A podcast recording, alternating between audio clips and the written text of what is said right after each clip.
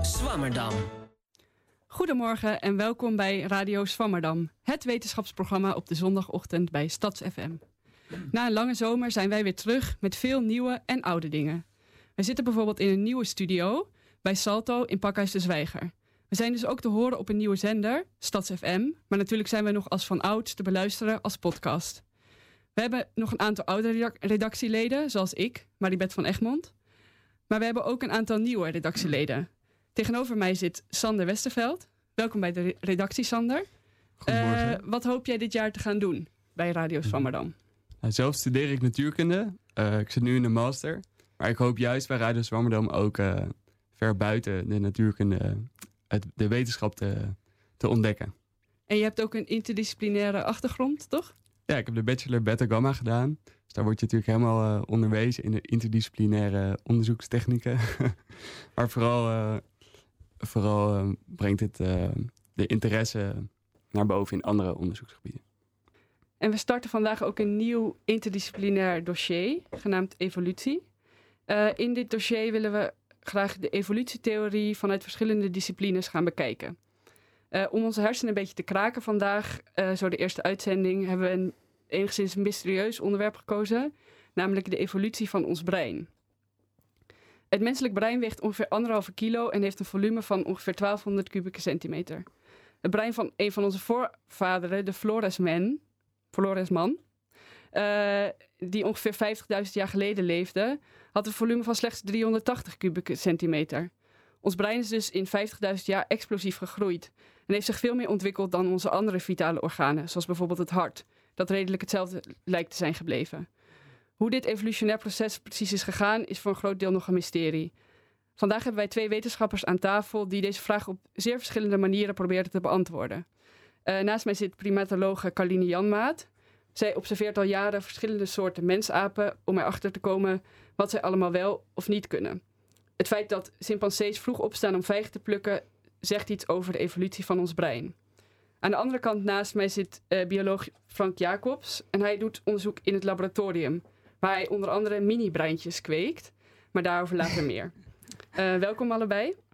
Um, verder nog aan tafel zit onze vaste trouwe columnist, socioloog Bart van Heerlijkhuizen, die gewoon lekker met ons mee verhuisd is. Um, Bart, je gaat vandaag een column voorlezen met weer een heel andere insteek in de evolutie. Ja, ik ga je zeggen over de relatie tussen evolutieleer en biologie in de 19e eeuw. Oké, okay, spannend. Nou, dat, uh, dat hoort u later. Um, Carline en Frank, ik wil even met jullie beginnen met uh, een algemeen uh, introductie over de evolutie van het brein. Um, wat is er eigenlijk zo fascinerend aan de evolutie van het brein? Frank? Nou ja, allereerst denk ik dat het brein niet zo enorm snel is gegroeid, zoals, zoals je net aangaf. Ik denk die 50.000 jaar is een beetje, uh, dat is een, gebaseerd op de, de, Flores-vondsten. Maar dat, dat is nog wel onder, uh, onder debate. Okay. Of dat nou een. een, een nou, dit stond op Wikipedia, ja, klopt, maar. Ja. Maar wat, wel, wat, wel, wat wel duidelijk is, is dat eigenlijk in de laatste 2 miljoen jaar. dat die, die groei die, die jij net beschrijft, dat die wel heeft plaatsgevonden. Dus eigenlijk als we kijken naar de, onze voorouders, gebaseerd op fossiele resten dan was hun brein echt wel drie keer uh, uh, zo klein als ons huidige brein nu. In die laatste 2 miljoen jaar, dus dat is al ver nadat we eigenlijk afgesplit, afgesplit zijn van onze gezamenlijke voorouder met chimpansee. In die laatste 2 miljoen jaar is dat echt wel enorm gegroeid. Ja, want vergeleken met de chimpansee hebben wij ongeveer drie keer zo groot brein. Ja, dat ook, ja, ja, ja precies. Maar dat was eigenlijk al zo'n beetje anderhalf miljoen jaar geleden. Dat uh, de eerste hominin uh, ja, een, een, echt een grotere hersenvolume hadden. Ja. En wat vind, uh, wat vind jij zo fascinerend aan de evolutie van het brein, Carline? Nou ja, dat het zoveel groter is dan onze naaste verwanten. Het is echt drie keer zo groot. En hoe dat nou zo ja, ontstaan is. En wat dan die evolutionaire krachten geweest zijn die daartoe geleid hebben. Dat vind ik heel erg fascinerend. Maar ook sowieso hoe primaten überhaupt uh, relatief grote hersenen hebben ten opzichte van andere diersoorten. Dus uh, relatief groot ten opzichte van een lichaam en ook meer ja, neuronen hebben per hersenvolume. Nou, dat, dat, vind ik ook heel fascinerend. Ja. Je hoort vaak over de grootte van, uh, van het brein. Ja. Maar is dat dan, dus wordt dat gemeten in volume of aantal verbindingen of ja, vaak neuronen dus? Vaak volume. Ja, een van de redenen daarvoor is dat dat makkelijk te meten is. Dus ja, we doen heel veel vergelijkend onderzoek. Hè. Dat, dat is ook te meten bij fossielen bijvoorbeeld. Ja, ja, nou ja, en bij uh, de primaten die nu nog uh, leven, dus iets hm. van 500 primatensoorten. Nou ja, daar kan je hele leuke vergelijkende studies mee doen. Van wie heeft nou de grootste hersenen en in welke omstandigheden leven die, wat voor dieet hebben die, wat voor sociaal systeem hebben die. En, maar ja, daar moet je dan iets meten aan de hersenen. En dan is vaak het volume is makkelijker. Want je hebt uh, ja, een schedel alleen maar nodig om dat te meten. En andere dingen ja, kost veel meer tijd. Hm. Maar volume is ook niet alles. Want er zijn natuurlijk ook diersoorten ja. die ook een heel groot brein hebben. Dus een olifant, een, ja. een sperm whale geloof ik, die heeft een 8 kilo brein. En, uh, maar ik denk dat uh, wat, wat het een menselijk brein en ook eigenlijk eigenlijk moeten de hele great apes, eigenlijk de, de, de, de hogere primaten eigenlijk mee, meerekenen, mensenapen meenemen. Uh, die, die zijn zo speciaal omdat het eigenlijk in, in binnen die lijn van, van, van eigenlijk diersoorten is dat exponentieel echt gegroeid. Ja. Dus een sperm whale heeft, een, een, heeft hersenen van 8 kilo. Ja. Maar die, dus, die zijn niet per se veel slimmer dan wij zijn. Of? Of nee, dit, nee ten, ten, opzichte van zijn lichaam is het niet. Nee, precies. Er is wel, wel duidelijk een, een, ook een, een, een soort van correlatie met de grootte van, uh, van het lichaam. Ja. Dus, uh, en dat geldt hetzelfde voor een olifant. Dus die, die, die grote vergelijking heb je daar sowieso staan. Maar ik denk dat binnen uh, dat het speciaal is als je kijkt naar de, de, de, relatieve grootte van het menselijk brein ten opzichte van wat ze eigenlijk nodig hebben voor het aansturen van spieren. Precies, en is, dat, ja. is dat dan zie je dat er heel veel extra functies eigenlijk, of ruimte voor functies is in het, in de, in het volume van het brein. Er gaat ook heel veel energie naar het brein vergeleken met andere Precies, ja, ja, ja, ja. Dat is uh, ja. volgens mij ook uh, Carlines uh, onderwerp echt vooral. Ja, ja, ja, vooral de, dus een sterke correlatie tussen hoeveelheid fruit die je primaten eten en hersengrootte. Ja, en dat doet je, zet je wel tot nadenken van ja, waarom dan? En is het misschien omdat dat fruit ja, veel suikers heeft, veel energie levert en uh, ja, het mogelijk maakt om eigenlijk die grote hersenen te, te handhaven. Ja. ja, over dat fruit gaan we het straks nog even ja. hebben. um, ik vroeg me nog af, um, uh, wat zijn eigenlijk de bestaande theorieën uh, over die groei van het brein? Zijn, er, zijn de wetenschappers daarover eens of hebben ze daar discussie over? Nou, ik denk, ik denk, er zijn veel discussies over, maar ik denk dat het zeker niet met elkaar eens zijn. Uh, nee. Het ook echt, eigenlijk, iedereen tast nog echt wel een, be wel een beetje in het, in het duister. En ja. er zijn uh, zeker wel hele goede theorieën. Maar ja. net als met elke theorie moet die, denk ik, echt eerst een hele tijd staan. Ja. Voordat, die, voordat we hem echt kunnen aannemen van, nou, dit is waarschijnlijk de oorzaak van het grote brein. Maar er zijn wel een aantal, ja, uit vergelijkende studies zijn wel een aantal conclusies getrokken welke factoren belangrijk geweest zijn, voornamelijk binnen de primatenorde. Dus uh, ja, bijvoorbeeld die, voor, dieet ja. uh, komt eruit als belangrijke factor. Dus de, de dieren met de iets grotere hersenen hebben, ja, eten meer fruit bijvoorbeeld. Maar ook het sociale systeem, de groepsgrootte. Het is een combinatie van, van beide vooral de groepsgrootte heeft een sterk effect op neocortex volume. Dus een bepaald onderdeel van de hersenen. Dus er zijn wel al wat ideeën over. Um, maar ja, we, hebben, we doen nu de grootste vergelijkende studie was tussen 140 primatensoorten. Waarbij ze dan kijken van nou, wat is de grootte en, uh, en wat zijn de leefomstandigheden. En ja, dat is maar, dat is nog niet eens de helft van alle primaten die er zijn. Er zijn iets van 500 soorten. Ja. Maar daarvan weten we gewoon helemaal niks. Ja, we weten niet de hersengrootte, we weten niet wat hun dieet is, hoe ze leven, hun gedrag. Eh, dus er is nog heel veel onbekend. Want dat zijn soorten die ergens diep in de jungle leven, ja, waar we niet zoveel over... Daar, ja, dus, ja. En die, ja, dus da daar wachten we ook nog een beetje op, op uh, meer kennis eigenlijk. Ja. Um, en uh, Carlina, jij bent primatologe aan de Universiteit van Amsterdam en aan het Max Planck Instituut in Leipzig. Ja. Uh, behalve heen en weer reis tussen Amsterdam en Leipzig, reis je eigenlijk de hele wereld over. Um, al je hele wetenschappelijke carrière om uh, in jungles veldwerk te doen. Wat was je laatste reis? mijn laatste reis was ja, twee weken geleden ben ik teruggekomen uit Congo, Brazzaville. En daar heb ik een nieuw onderzoeksproject gestart aan um, ja, het gedrag van mensen die naar voedsel zoeken in het regenwoud. Dus in hetzelfde leefgebied als de chimpansees. Ja. Uh, dat zijn de Yakka foragers, um, ja, pygmeeën ook al genoemd. En ja, wij zijn heel erg nieuwsgierig naar hoe, hoe hun, hun voedsel ja, zoeken en hoe hun cognitieve strategieën zich vergelijken met dat van de chimpansees. En, ja. Ja. En daarvoor heb je onderzoek gedaan in Ivoorkust Ja. naar eh chimpansees. En Eh, naar uh, Soetimenguis, dat zijn kleinere apen ook, die eh, in hetzelfde leefgebied eigenlijk leven. Oké, om, die, om die chimpansees en die andere apen met elkaar te kunnen vergelijken. Ja, van Ja. Hoe, hoe vinden beide soorten nou een voedsel? Hoe vergelijken die, die routes zich met elkaar? eh, herbezoekpatronen van bomen. Eh, ja, die vergelijking vind ik heel erg interessant. Ja. Ja. En ehm, je hebt die chimpansees gevolgd, 44 dagen, eh, toch? Ja, het is Eh, eh, en- drie, drie jaar lang en totaal iets van 300 volle dagen. En ja, het, het, het, ehm, het idee was dat we heel graag een paar individuen heel lang wilden volgen. Zodat we een idee konden krijgen van, van hun geheugen. Van welke ehm, bomen zijn ze al eerder geweest en wanneer gaan ze terug. Ja. En daarbij was inderdaad het record 44 dagen. Oké, ja, ja. En kun je iets vertellen over hoe die chimpansees leven? Wat, wat doen ze de hele dag? Slapen ze elke nacht op dezelfde plek? Of eh, Ja. zijn het een soort nomaden? Ja, nou, ze hebben een, een bepaald territorium waar ze binnen blijven. En ehm, ze slapen ja, wel elke dag op een andere, andere plek, maken ze een nest Ja, in de bomen. En ehm, ja, is- ja wij, wij gingen dan, wij zaten in een onderzoekskamp midden in het bos. En we gingen dan heel vroeg in de ochtend om ongeveer ja, vier uur s'nachts nachts naar de, de slaapplek toe van de chimpansee die ik dan volgde. En dan ja, wachten tot ze het nest uitklom. En dan liep ik met haar mee de hele dag. En dan schreef, ja, noteerde ik van, eh, nou, ze, ze loopt, ze staat stil, ze kijkt omhoog, eh, ze inspecteert een fruitboom, eh, ze eet wat, of ze, ja, ze wijst het af, het eten. En ja, zo gaat dat de hele dag door. En dan af en toe hoor je dan andere groep chimpansees. En dan ja, gaan ze naar elkaar toe, ontmoeten ze elkaar, gaan ze weer uit elkaar. En, eh, ja, het, en die eh, chimpansees vinden dat ook allemaal goed dat jij daar in de buurt bent? nou ja, het is, eh, de, de groepen waarmee ik werkte zijn al 40 jaar eh, gehabitueerd door ja, professor Christophe Bush, die daar zijn onderzoek heeft opgezet.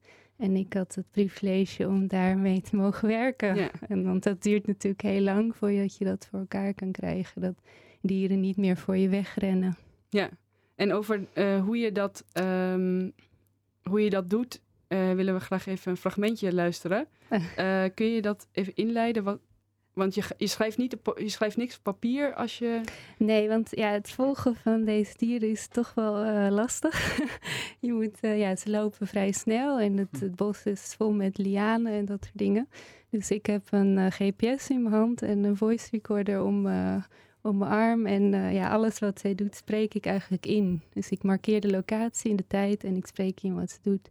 En ja, als ze hoog in de bomen zit, eh, dat is waarschijnlijk waar dit fragment over gaat, dan eh, schrijf ik ook op hoeveel fruitjes ze eet, hoeveel ze eet en hoeveel ze juist eh, ja, niet, die niet goed genoeg zijn om te eten. Ja. Om een idee te krijgen van de kwaliteit van die bomen. En of ze dan, ja, de kans groot is dat ze teruggaan naar een boom waar ze goed gegeten hebben, eh, in vergelijking tot bomen waar er toch minder eh, aanwezig was. We gaan even luisteren.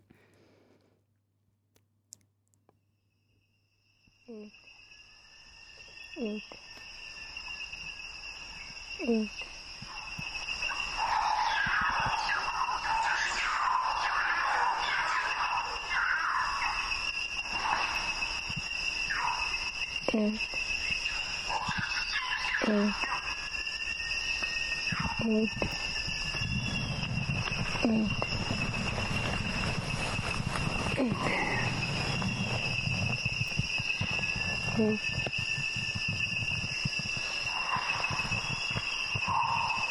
Good. Good. Good. Good.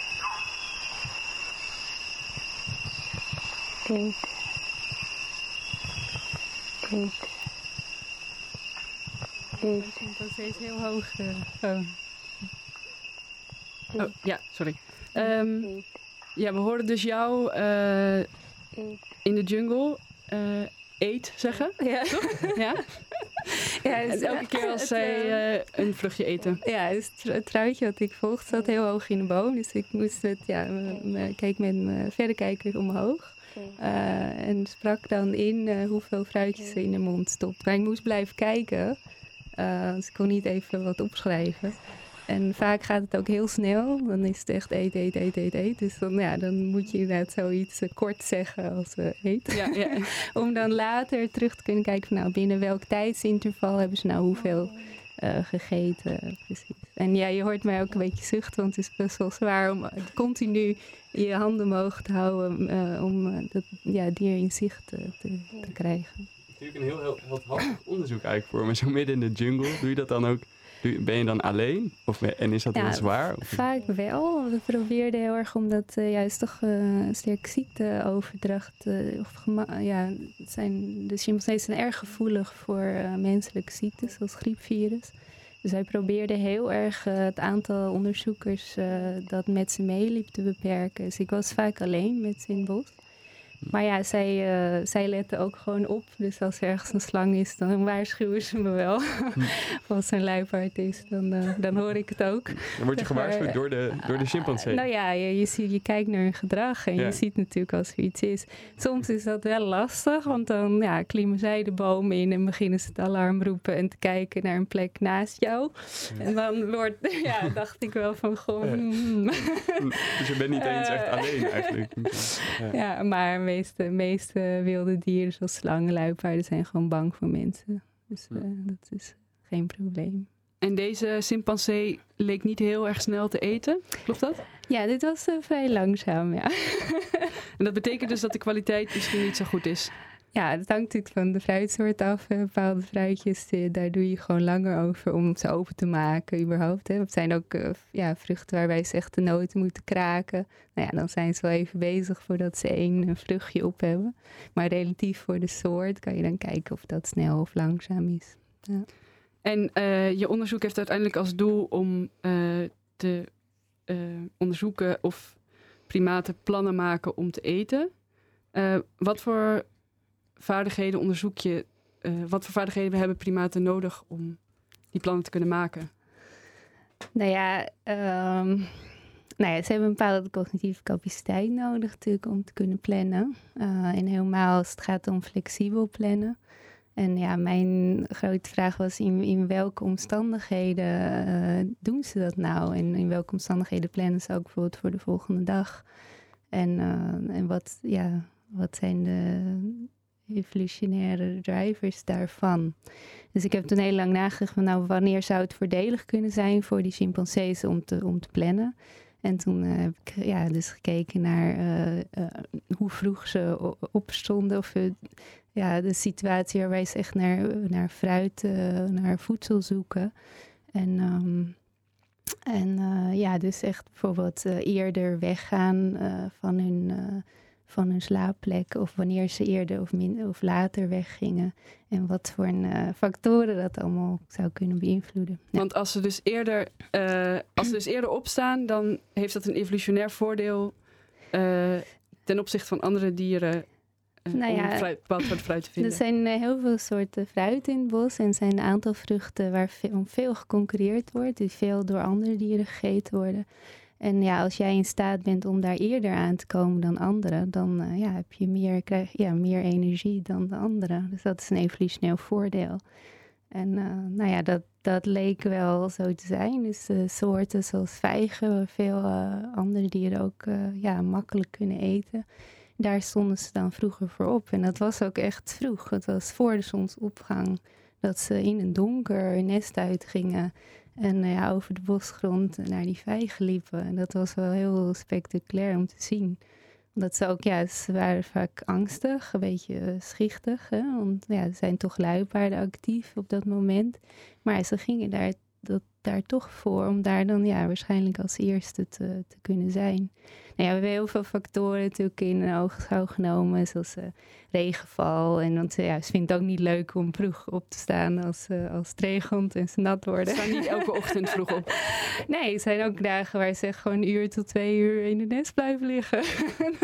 maar heb je ook het idee dat ze dat dan overleggen van tevoren? Of van morgen gaan we vroeg opstaan om uh, nou, te... dat, dat ja, heb ik niet het idee van. het zou kunnen, maar...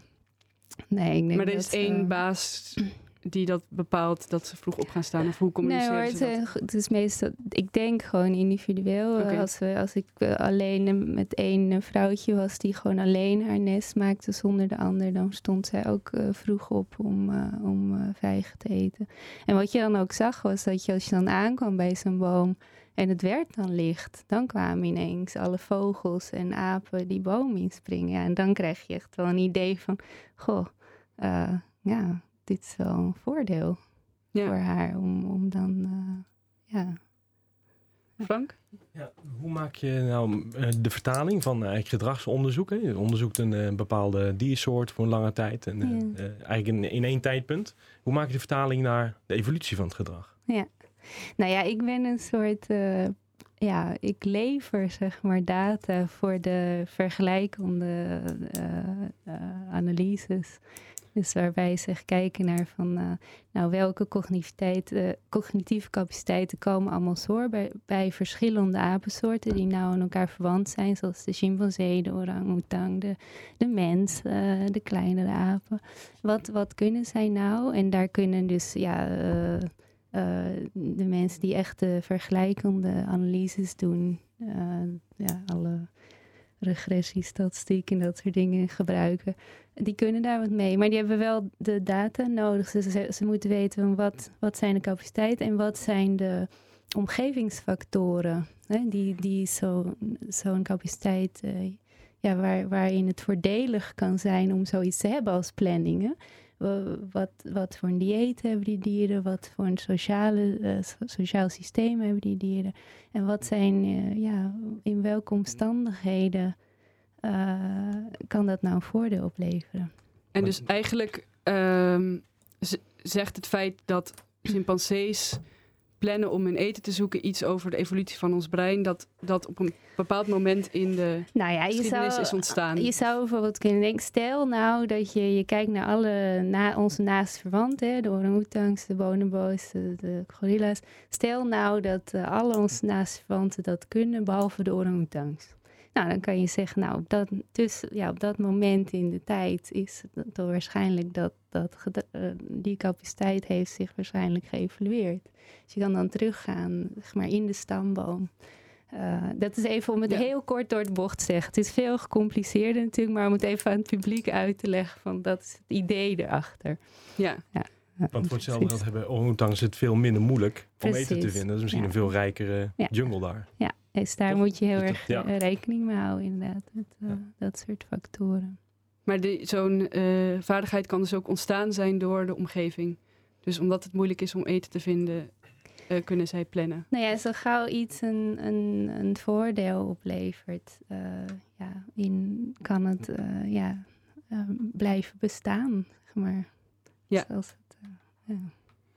Eh, Oké, we gaan er eventjes Zou het tussenuit. kunnen blijven Oh. bestaan. Nee, ik moet wel een beetje voorzichtig zijn. We gaan er even tussenuit voor een experimentele bijdrage eh, die we vandaag hebben van de Science Sisters. Dit zijn twee zusjes die een stukje voor ons hebben opgenomen voor onze uitzending. Ehm, ja, speel maar af. zijn de Science Sisters. Waanzinnig snelle wetenschap, 1 minuut, één onderwerp. Here we go. Vandaag het over primaten. Primaten zijn alle halfapen en apen. En de mens. Dus jij en ik ook. Wist je dat we 99% van ons DNA met bonobo's en chimpansees delen? Maar lijken we echt zoveel op apen dan? Er zit wel veel menselijk gedrag in apen. Zo hebben ze het in Amerika bij de Universiteit Yale voor elkaar gekregen om kapucijneraapjes om te leren gaan met geld. De aapjes kregen munten en die konden ze inruilen voor druiven. Wat het team wilde onderzoeken was of dit alleen geconditioneerd gedrag was of dat de apen zelf een soort mini-economie zouden creëren. Het resultaat? De aapjes gebruikten de munten om eten te kopen. Maar ze waren ook slecht in sparen en jatten regelmatig munten van elkaar. En dat was niet het enige, want wat bleek, de aapjes begonnen het geld wel heel creatief te gebruiken. Op een gegeven moment zag een van de onderzoekers iets heel opmerkelijks in zijn ooghoek. Hij zag twee aapjes seks hebben. En nou was dat op zich niet zo bijzonder, maar wat er vervolgens gebeurde wel. Want direct na de seks gaf het ene aapje het andere een muntje. Dat ze de kracht van geld begrepen, dat was wel duidelijk. Maar dat het apenhoek een bordeel werd, dat was eigenlijk niet de bedoeling. En dat verdiende muntje, daar werden weer druiven mee gekocht. Zo zie je maar. Geld, eten en seks. Het zijn net mannen. Eh, mensen. Nou, dat was hem weer. Dit waren de Science Sisters. Ja, Carline, eh, dit stukje ging over een eh, experimentele setting waarin apen verrassende vaardigheden eigenlijk bleken te hebben, Ja. zoals eh, handelen. Ehm, ik vroeg me af, wat is eigenlijk het verschil tussen zo'n onderzoek in een experimentele setting? Want ik kan me voorstellen dat je ook apen Ja. eh, kan aantonen dat apen kunnen plannen eh, Ja. als je een experiment doet in de dierentuin. Eh, wat is het eigenlijk verschil daartussen en het veldwerk wat jij doet? Nou, het is wel leuk dat het idee voor dit onderzoek kwam eigenlijk uit het veldwerk. Want er is eerder onderzoek gedaan waar ze gekeken Van dit onderzoek met handelen, geld handelen Ja, bedoel je? daar- bij chimpansees hebben ze gekeken naar van nou, wie, wie eh, krijgt als mannetje het meest kansen om te copuleren. En is dat gerelateerd met hoeveel eh, vlees dat mannetje deelt na de jacht met, eh, met vrouwtjes. En daar blijkt dus eh, een correlatie tussen te Ah. zijn. Nou, dat is niet experimenteel, maar dat geeft wel ideeën voor dit soort onderzoek. En ja, het verschil is natuurlijk dat wij iets minder controle hebben over variabelen dan in, een, in het lab of in een experiment. Maar ja, we, we kunnen wel steeds meer. Hè? Dus, dus steeds meer kennis over eh, wat gedrag beïnvloedt. Eh, ja, tientallen jaren doen we al gedragsonderzoek. En er zijn, is ook steeds statistisch steeds meer mogelijk. We hebben eh, nieuwe ja, technieken waarbij we toch wel in regressiemodellen voor heel veel factoren kunnen controleren. En Ja. dat heb ik onder andere gedaan bij ja, mijn eigen onderzoek, waar we dan kijken van ja, wat bepaalt of ze vroeg hun nest verlaten. Is dat regenval? Is dat het aantal mannetjes in de groep? Hè? Want als er meer mannetjes zijn, maken meer herrie. Eh jagen luipaarden weg? Eh, is dat de temperatuur? Is dat eh, de fruitsoort? Is dat de afstand? Nou ja, heel veel factoren.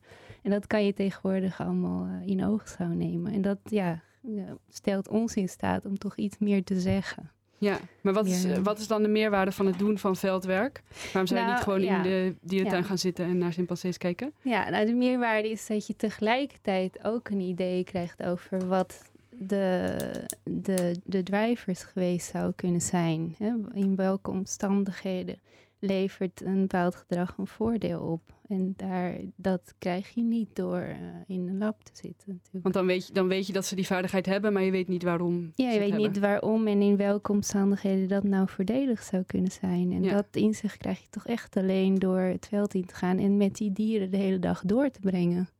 En eh, ja, dat helaas, eh, ja, ik moet ook wel zeggen, dat het gebeurt steeds minder. Er is steeds minder geld voor.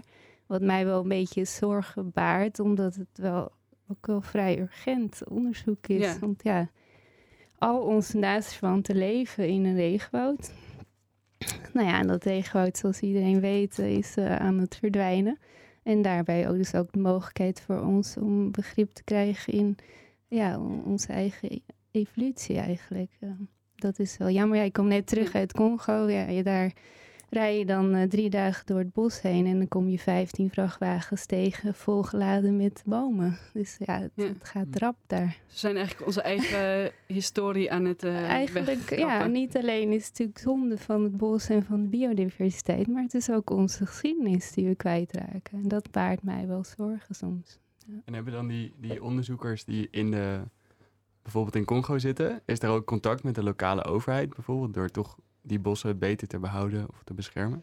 Ja, het, dat wordt wel geprobeerd, maar ja, het, is vaak, het zijn vaak eh, bedrijven die eh, dit bos gewoon opkopen. En eh, de overheid verdient daar geld aan. Ja. Zoals ja, China, bedrijven uit China, Frankrijk, Maleisië. En ja, daar ja, wordt geld aan verdiend. Dus dat is heel moeilijk om, om, daar, om dat tegen te gaan.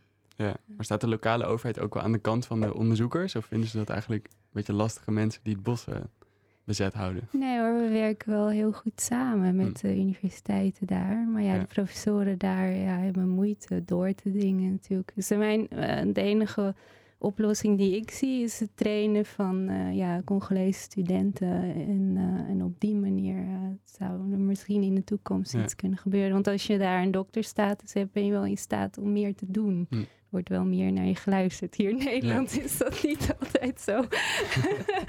maar daar wel, ja. Daar heb je wel Ja, maatschappelijk ja. draagvlak. Dus dat is mijn eh, ja, oplossing voor, eh, ja, Dus het is geen oplossing, maar dat doet me ietsje beter voelen. Zeg Ja. maar, die, dat ik daarin iets kan bijdragen. Hm. Eh, ja, het is alweer tijd voor de Ja. column. Carline, bedankt voor je interessante verhaal. En Ja, ik hoop dat je nog lang onderzoek kunt blijven doen. En dat er heel veel wetenschappers komen die de, de boskap eh, tegengaan. Zeker, ja. Ja, Ehm, Alleen de aanwezigheid al kan ontzettend helpen. Ja.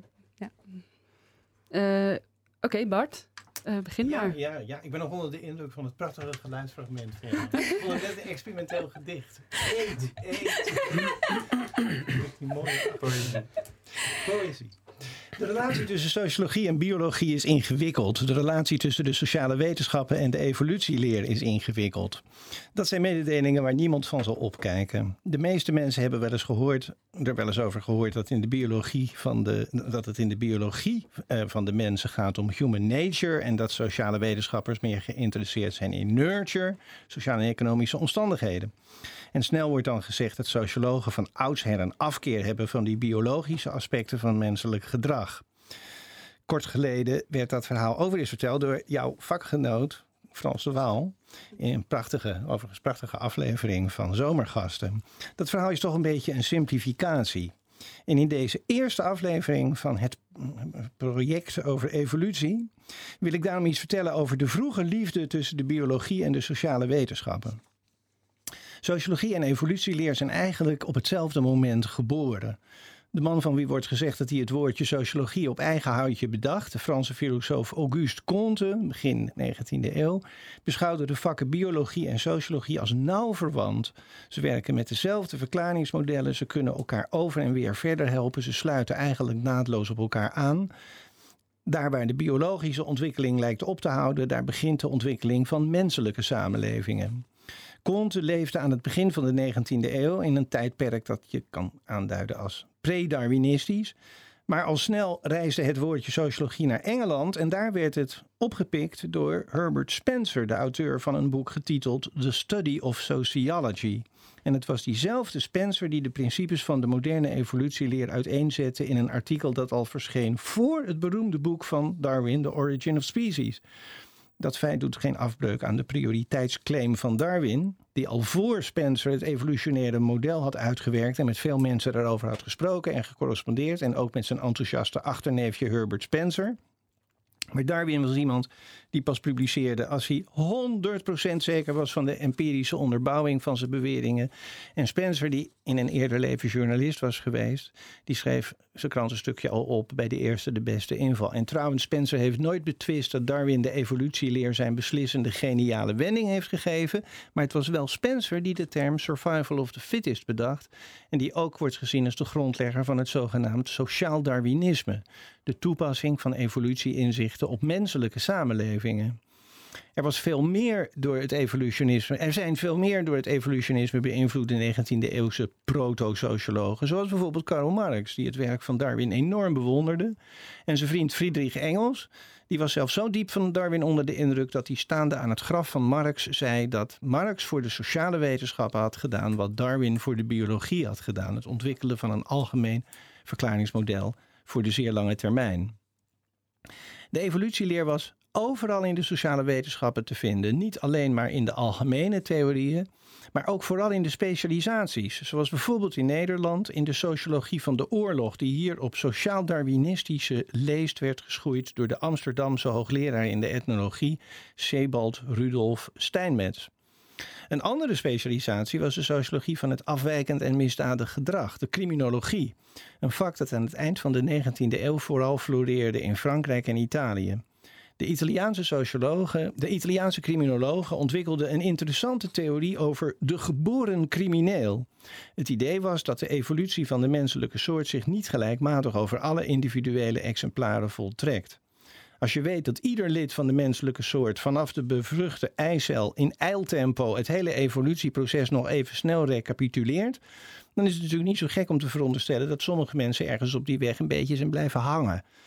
Dat zogenaamde atavisme is dan volgens die criminologen al af te lezen aan waarneembare lichamelijke trekken, maar belangrijk is dat het zich ook toont in psychologische kenmerken. Bijvoorbeeld in uh, de, een, een, een nog enigszins primitief moreel bewustzijn. En nu zijn we aangekomen bij die beroemde reeks foto's die waarschijnlijk iedereen wel eens heeft gezien. De afbeeldingen die de Italiaanse criminoloog Cesare Lombroso opnam in zijn boek over de geboren misdadiger. Politiefoto's van ongure types met lage voorhoofden, een tamelijk griezelige uitdrukking in de blik en doorlopende zware wenkbrauwen. Die moesten aantonen dat mensen met een minder goed ontwikkeld normbesef al konden worden herkend aan hun fysionomie. En denk nou vooral niet dat die Lombroso een buitenbeentje was. Rond 1900 was dit het dominante paradigma in de sociale wetenschappen. Om op criminologische congressen te mogen meepraten, moest je eerst erkennen dat Lombroso een bijzonder belangrijke verklaring had ontwikkeld voor misdadig gedrag. En daarna mocht je er dan best nog aan toevoegen dat de sociale en de economische omstandigheden, armoede, slecht onderwijs natuurlijk, ook invloed uitoefenen en aandacht verdienen. Zo is het dus allemaal begonnen in de jonge gloednieuwe sociale wetenschappen van 150 jaar geleden. Het biologische denken en dan vooral het evolutionisme domineerde de sociale wetenschappen in Engeland, Duitsland, Italië, Nederland en vooral ook in de Verenigde Staten. De vroege Amerikaanse sociologie was, dankzij het werk van de daar als een halfgod vereerde Spencer, door en door sociaal-darwinistisch in zijn theoretische uitgangspunten, waarbij er trouwens ook sprake was van het legitimeren van geïnstitutionaliseerde vormen van rassendiscriminatie. En de enkeling die die sociologische benadering bekritiseerde, zoals de zwarte Amerikaanse socioloog William Dubois, Dubois, Dubois, werd gezien als een querulant en als een door extreem linkse politieke vooroordelen verblinde pseudowetenschapper. Wat er vervolgens in de jaren 30, 40 en 50 van de 20e eeuw is gebeurd, is heel erg bekend en daar kan ik dus kort over zijn. De sociale wetenschappen namen meer en meer afstand van het biologisch paradigma en van de evolutieleer. Ten slotte werden ze zelfs helemaal ahistorisch op een enkele tegenstem na. Theorieën over de ontwikkeling van menselijke samenleving over de lange termijn werden beschouwd als typerend voor de kinderjaren van het vak. Vaak wordt gezegd dat na de Tweede Wereldoorlog de ondergang van het nationaalsocialisme, een politieke ideologie die doordrenkt was van vulgair, racistisch, sociaal darwinisme, de nekslag betekende voor elke vorm van belangstelling voor biologische factoren in de sociale wetenschappen. Hiermee wilde niemand meer worden geassocieerd. En in Amerika had het ook te maken met de groeiende afkeer van rassendiscriminatie en haar academische goedpraters. Toen ik hier in Amsterdam, nu precies een halve eeuw geleden, sociologie ging studeren, werd in de collegezaal nog simpelweg gezegd: sociologen houden zich bezig met nurture, biologen houden zich bezig met nature. Wij leerden vanaf het eerste college van professor Wertheim om biologische verklaringen in de sociale wetenschappen diep te wantrouwen. Zoals bekend is de slinger van de klok nu weer de andere kant op gezwaaid. Jonge hedendaagse sociale wetenschapsmensen bezien met verbazing de afkeer die hun voorgangers koesterden voor biologische redeneringen. Voor hen spreekt het vanzelf dat sociologie en biologie bij elkaar horen. En onder hen zijn er velen die denken dat de verklaringsprincipes van het hedendaagse evolutionisme niet alleen verhelderend zijn in de biologie, maar ook in de studie van de ontwikkeling van mensensamenlevingen. En dus zou je kunnen denken, we zijn eigenlijk weer terug bij de stand van zaken van 150 jaar geleden. Maar dat is niet zo. Sociologie en biologie hebben zich razendsnel ontwikkeld. In de 19e eeuw had nog niemand gehoord van DNA en nu kunnen we het menselijk genoom ontraadselen. En over twee dagen verschijnt de iPhone 8 of 10 of X. En Conte en Spencer zijn dood al heel lang. Bedankt Bart dat je deze, uh, dit dossier over evolutie even op een interdisciplinaire manier hebt ingeleid. Uh, ja, dat nature-nurture debat, houden jullie daar ook mee bezig? Is dat ook een discussie onder primaten?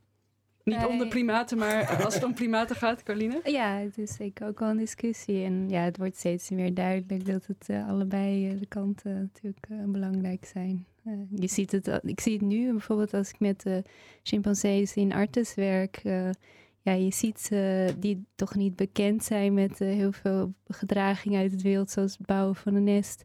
Die maken toch een nest. Ze, gaan toch, ze nemen toch hooi mee naar boven en een dekentje en ze zijn even bezig. Dus er is, zit iets genetisch in. Ja. Maar ja, er zit natuurlijk ook iets aangeleerd in, want ze doen het niet zo mooi als in het wild. Ja. Uh, Oké, we gaan door met jou, uh, Frank. Um, we hebben net van Carline Janmaat gehoord uh, hoe we iets kunnen leren over het menselijk brein door middel van het observeren van mensapen.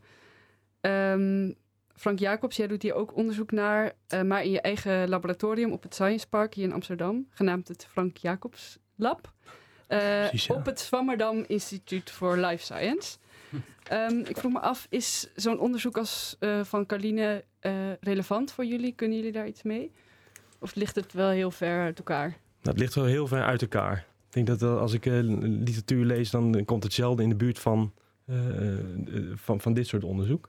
Maar het, dat neemt niet weg dat het heel relevant is. Ik denk dat het heel belangrijk is om, om gedragsstudies te doen. Ja. Niet alleen bij mensen, maar ook bij andere diersoorten. Om te begrijpen hoe bepaalde gedragingen eh, eh, ontwikkeld zijn in, in de evolutie.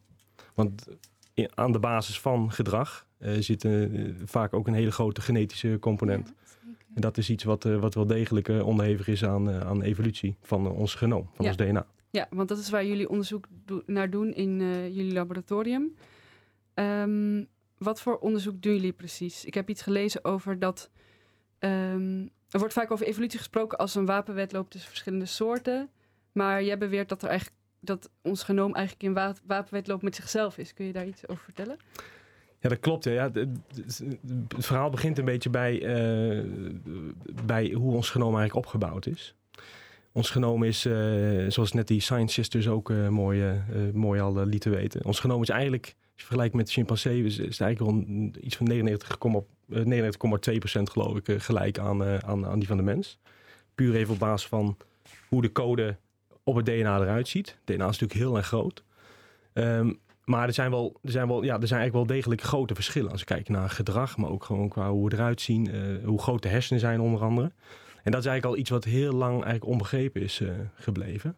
Eh, al in de 1970 of 72 geloof ik, King en Wilson, daar ben jij waarschijnlijk mee, mee bekend. Die hebben eigenlijk al toen gezien dat, dat eigenlijk de genen die eigenlijk op ons DNA liggen, dat die eigenlijk vrijwel niet veranderd zijn tussen chimpansee en mens.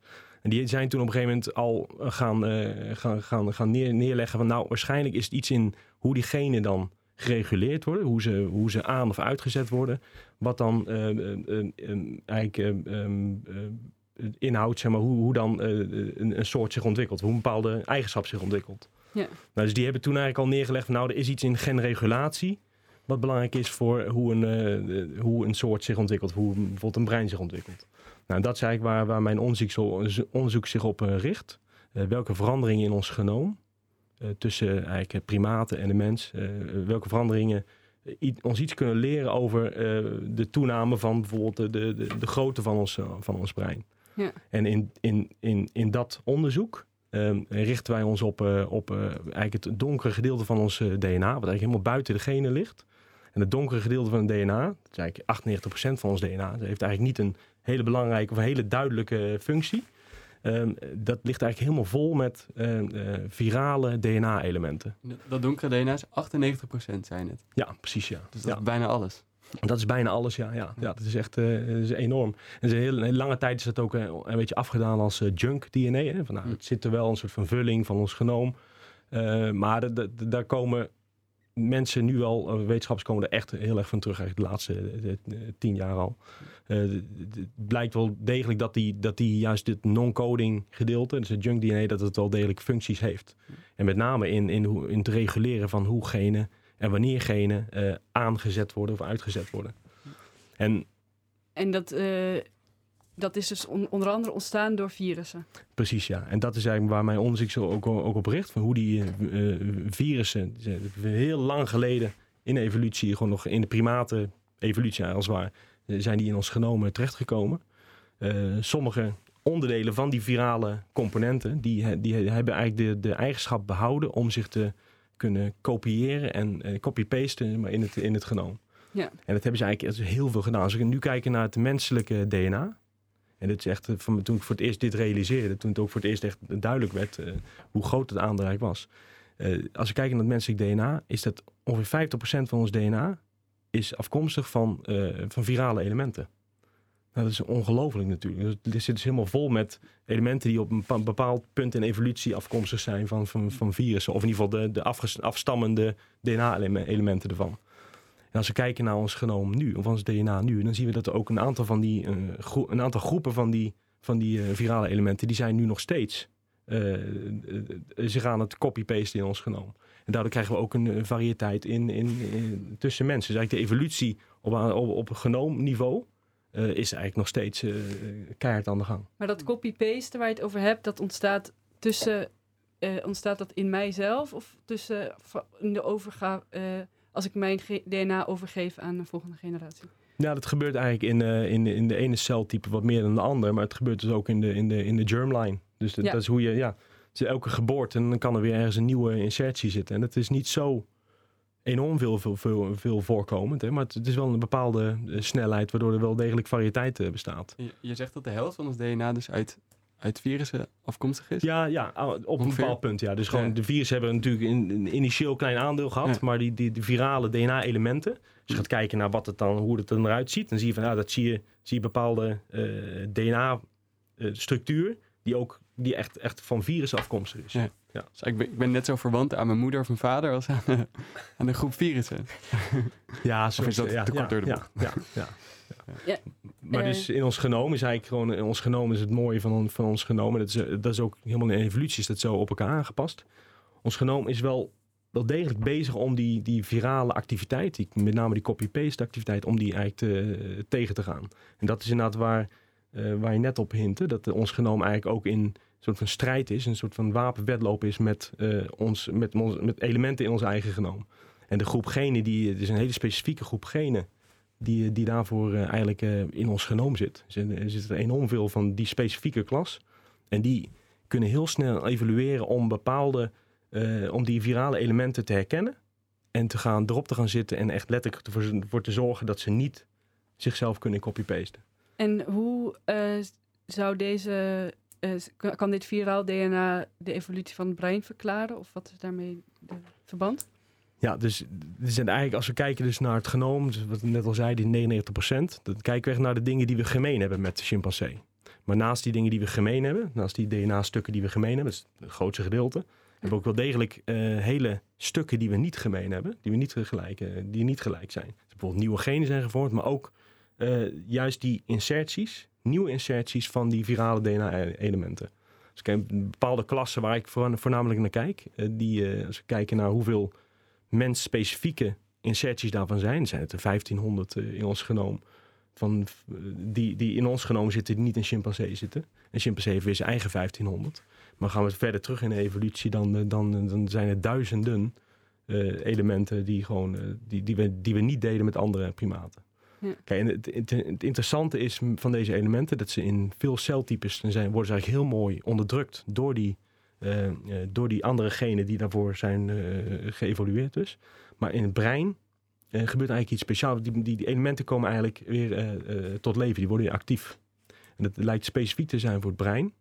In het brein eh, hebben die elementen dus weer een, een verhoogde copy-paste activiteit. Maar dan, daarnaast hebben ze ook een verhoogde, activiteit, eh, verhoogde invloed op genen in de buurt.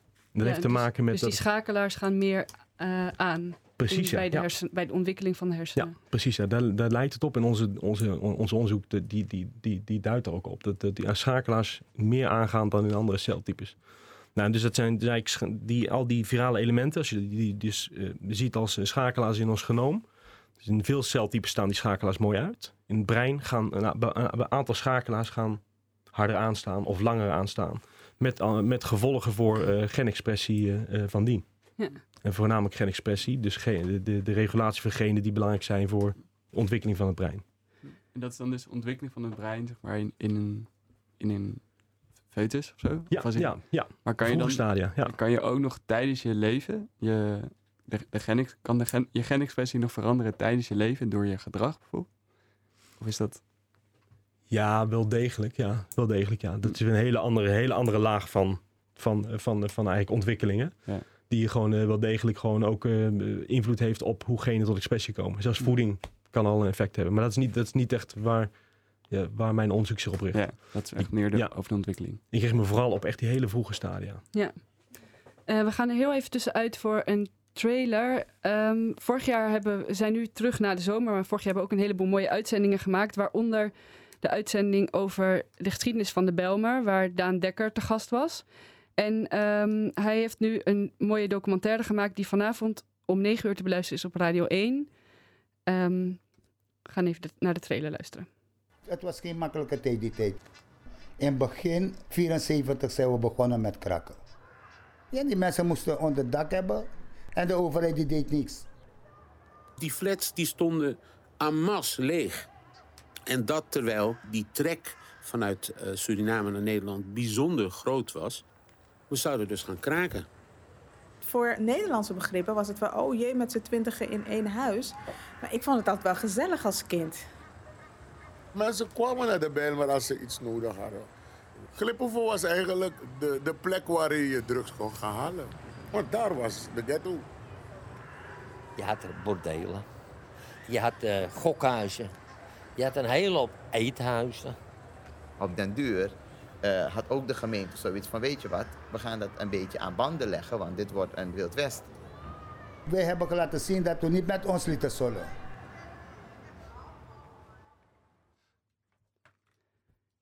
U hoorde de trailer voor de radiodocumentaire Gliphoeven, een vergeten strijd van Daan Dekker. En luister nog eens onze uitzending over de geschiedenis van de Bijlmer terug. Die vindt u op onze website www.radioswammerdam.nl. Eh, Frank, terug naar jou.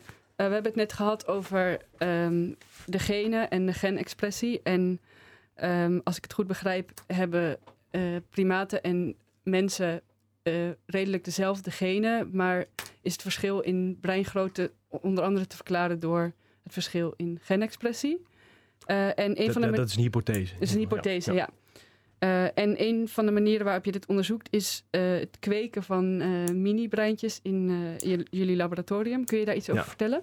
Ja, klopt. Dat is, echt, dat, is een, ja, dat is een hele leuke tak van mijn werk ook. Aan de ene kant ben ik heel veel bezig met het kijken naar, naar genooms, naar het DNA van de verschillende primaten. Aan de andere kant doen we er ook echt veel experimenten mee. Dus wat wij, waar we eigenlijk mee ook hebben geworsteld in het begin natuurlijk, is om als je iets wil onderzoeken aan het menselijk brein, dan heb je natuurlijk een, ja, niet zomaar even een menselijk brein tot je beschikking.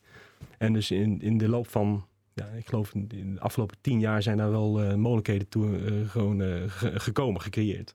En wat wij gebruiken zijn stamcellen, stamcellijnen die eigenlijk al, al, een tijd geleden ge- gemaakt zijn. Stamcellen, zoals je misschien wel weet van andere dingen, die kunnen eigenlijk tot heel veel verschillende de weefsels gemaakt worden. Bijvoorbeeld de lever, nier. Maar wij, wij maken daar eigenlijk breinstructuurtjes van. En dat kunnen we doen dus voor menselijke stamcellen, maar we, hebben ook andere, andere stamcellijnen, bijvoorbeeld van macaque eh chimpansee, eh, en- en marmoset monkeys. Dus eigenlijk hebben we een aantal primaten gedurende evolutie, waarvan we in parallel met dezelfde kweekcondities kunnen we daar breintissues van maken, hersentissues van maken. En het leuke daarvan is dat als je kijkt naar hoe dat zich dat ontwikkelt, eh, dus je begint eigenlijk met een stamcelkolonie en die, die, die stuur je dan echt richting, eh, richting een, een, een breinprogramma. Ehm, en dan, dan zie je het eigenlijk dat er eh, op het oog zijn die ze blijven redelijk klein hoor. Het is een speldenknopje groot ongeveer. Maar als je gaat kijken in die structuur wat daar gebeurt, is dat eigenlijk de, de, de, de, de hele vroege ontwikkelingsstadia van een, van een humaan brein, eh, die zie je daar eigenlijk in terug. Er worden kleine ventrikels gevormd en, kleine, en, de, celtypes die ook in normaal brein gevormd worden, eh, eh, zeg maar op elkaar, op elkaar volgend, dat zie je ook weer terug eh, in, in, die, in, die, in die weefsels. Dus met name zie je dus bepaalde cellen die de eerste week worden gevormd, die zijn weer de, de, de, de, bron voor cellen die zich verder ontwikkeld hebben en die uiteindelijk dus gewoon die zich vormen tot neuronen. Die volgorde zie je daar ook gewoon terug. Dus dat is natuurlijk een geweldig modelsysteem om dan onze hypotheses op basis van het kijken naar het genoom, om dat te gaan testen tussen die verschillende primaten eh, die, nu- die, die, waarvan we die cellen hebben. Om te kijken hoe, de, hoe is dan die regulatie van bepaalde genen eh, veranderd. Want dan kun je het genoom dus vergelijken met die kleine hersentjes. Ja, het genoom kunnen we vergelijken, maar daarnaast kunnen we ook kijken, nou, hoe, hoe en wanneer zijn bepaalde genen dan aan of uitgeschakeld? En klopt dat met wat we zien op het genoom? Dus zien we dat... Ja. De, Dus eigenlijk heb je het bouwplan, het genoom, dat is bekend. precies, ja. En dan, kijk, dan meet je eigenlijk wat er dus uit zo'n stamcel komt. Wat er Precies, daadwerkelijk wordt ge- gebouwd. Ja. het. Klopt, ja. En het is een moeilijke opdracht, want eh, waar wij eigenlijk naar zoeken kan wel eens, een- kan wel eens een heel klein effect zijn natuurlijk. Als we denken naar over, als we eh, zien dat een brein eigenlijk drie keer zo groot is. Zo, zoiets is niet heel moeilijk te bewerkstelligen als je kijkt naar de ontwikkeling van een brein. Eén extra serie celdelingen in een vroeger stadium kan al, tot, eh, kan al leiden tot een verdubbeling van een bepaalde grootte van de populatie. Dus één celdeling extra kan eh, op gen-expressieniveau kan dat net, eh, kan dat net eh, de, de- de- de kleine verandering zijn in, de- in, de- in, Ja. in, in, in de regulatie. En eh, hebben jullie daar al verrassende resultaten in gevonden? Of kun je daar iets over zeggen? Ja, we zijn wel degelijk, eh, vinden we een aantal eh, kandidaten waarvan we denken dat, dat het kan wel eens een, een subtiel, maar wel een relevant effect hebben gehad op, eh, op eh, met name die, die celdeling en hoe lang die celdeling eh, eh, plaatsvindt. Ja. Dus we zijn nu ook bezig om dat dan weer eigenlijk in, in, in, in, in menselijke cellen, om dat eigenlijk weer terug te draaien, de klok eigenlijk terug te draaien naar de situatie voordat eh, een bepaald, eh, bepaald viraal element erin kwam. Dat kunnen we doen met bepaalde technieken. Dus dat is, dat dus je kunt is eigenlijk de evolutie een beetje nabootsen. precies ja. Ja, eigenlijk in, in terugwerken op terug, ja, eigenlijk ja, precies de andere kant op. Ja. Die, die mini-hersentjes zijn nu nog tot een speldenknop. En hoe, hoe groot kunnen die worden? Kan je echt een hersenen... Hoe groot Ja, je, je, kan, je kan ze op een gegeven moment allemaal aan elkaar laten klonteren. Het, het, het, zijn- het zijn, het zijn echt hele, rare, hele aparte eh, tissues. Als je gewoon niet, als je er niet, niet te voorzichtig mee bent, dan gaan ze aan elkaar klonteren. Zoeken ze elkaar op en dan krijg je inderdaad op een gegeven moment grote eh, aggregaten, zo noemen we dat. Mm. Maar dat willen we eigenlijk juist niet, want er is natuurlijk geen doorbloeding in die tissues. Mm. En eh daarom willen we juist dat ze klein blijven. Mm. Normaal brein heeft doorbloeding, die krijgt overal eh, voedingsstoffen. Wij willen juist dat ze klein blijven, zodat ze allemaal, alle cellen in die, in die structuren evenveel voeding krijgen uit het culture medium wat we gebruiken. En heel even over de toekomst eh, nog. Ik heb ergens gelezen, ik weet niet of het waar is, maar eh, ook op Wikipedia, dat in de afgelopen 10.000 jaar ons brein een beetje gekrompen is. En dat is Neandertalers zelfs een groter brein schijnen te hebben gehad dan wij. Eh, maar dat het de afgelopen 100 jaar weer is gegroeid. Ehm, wat heeft evolutie eigenlijk in petto voor ons, eh, voor ons brein? Kun je, kun je daar iets over zeggen of helemaal niet? Ja, dat, dat is heel moeilijk om te voorspellen natuurlijk. Ik denk dat die, die, die grootte in, eh, van, van, van het brein is, is, is gewoon, ik denk sowieso variabel. Ik denk dat dat heel belangrijk is om ook te, te- nu ook te realiseren van de, de grootte zelf is variabel. Als we het hebben over een afwijking, dan heb je het ook over, moet echt een sterke verschil zijn in, in, in grootte. Wat je wel ziet is bepaalde, bepaalde veranderingen die te maken hebben met bijvoorbeeld autisme. Die leiden ook vaak tot een iets groter brein. En er zijn mensen die, eh, die bijvoorbeeld zeggen, nou, dat zou wel eens een, een soort van een, een experiment of een stap zijn in de richting van eh, evolutie. Ja. Maar dat is natuurlijk nog, dat, dat kun je alleen maar zien over een miljoen jaar. Ja, er zijn een aantal wetenschappers die zeggen dat er wel echt een limiet eh, aan zit. Zoals professor Michel Hofman bijvoorbeeld. Die eh, pas eigenlijk een college-serie in Artus gegeven heeft.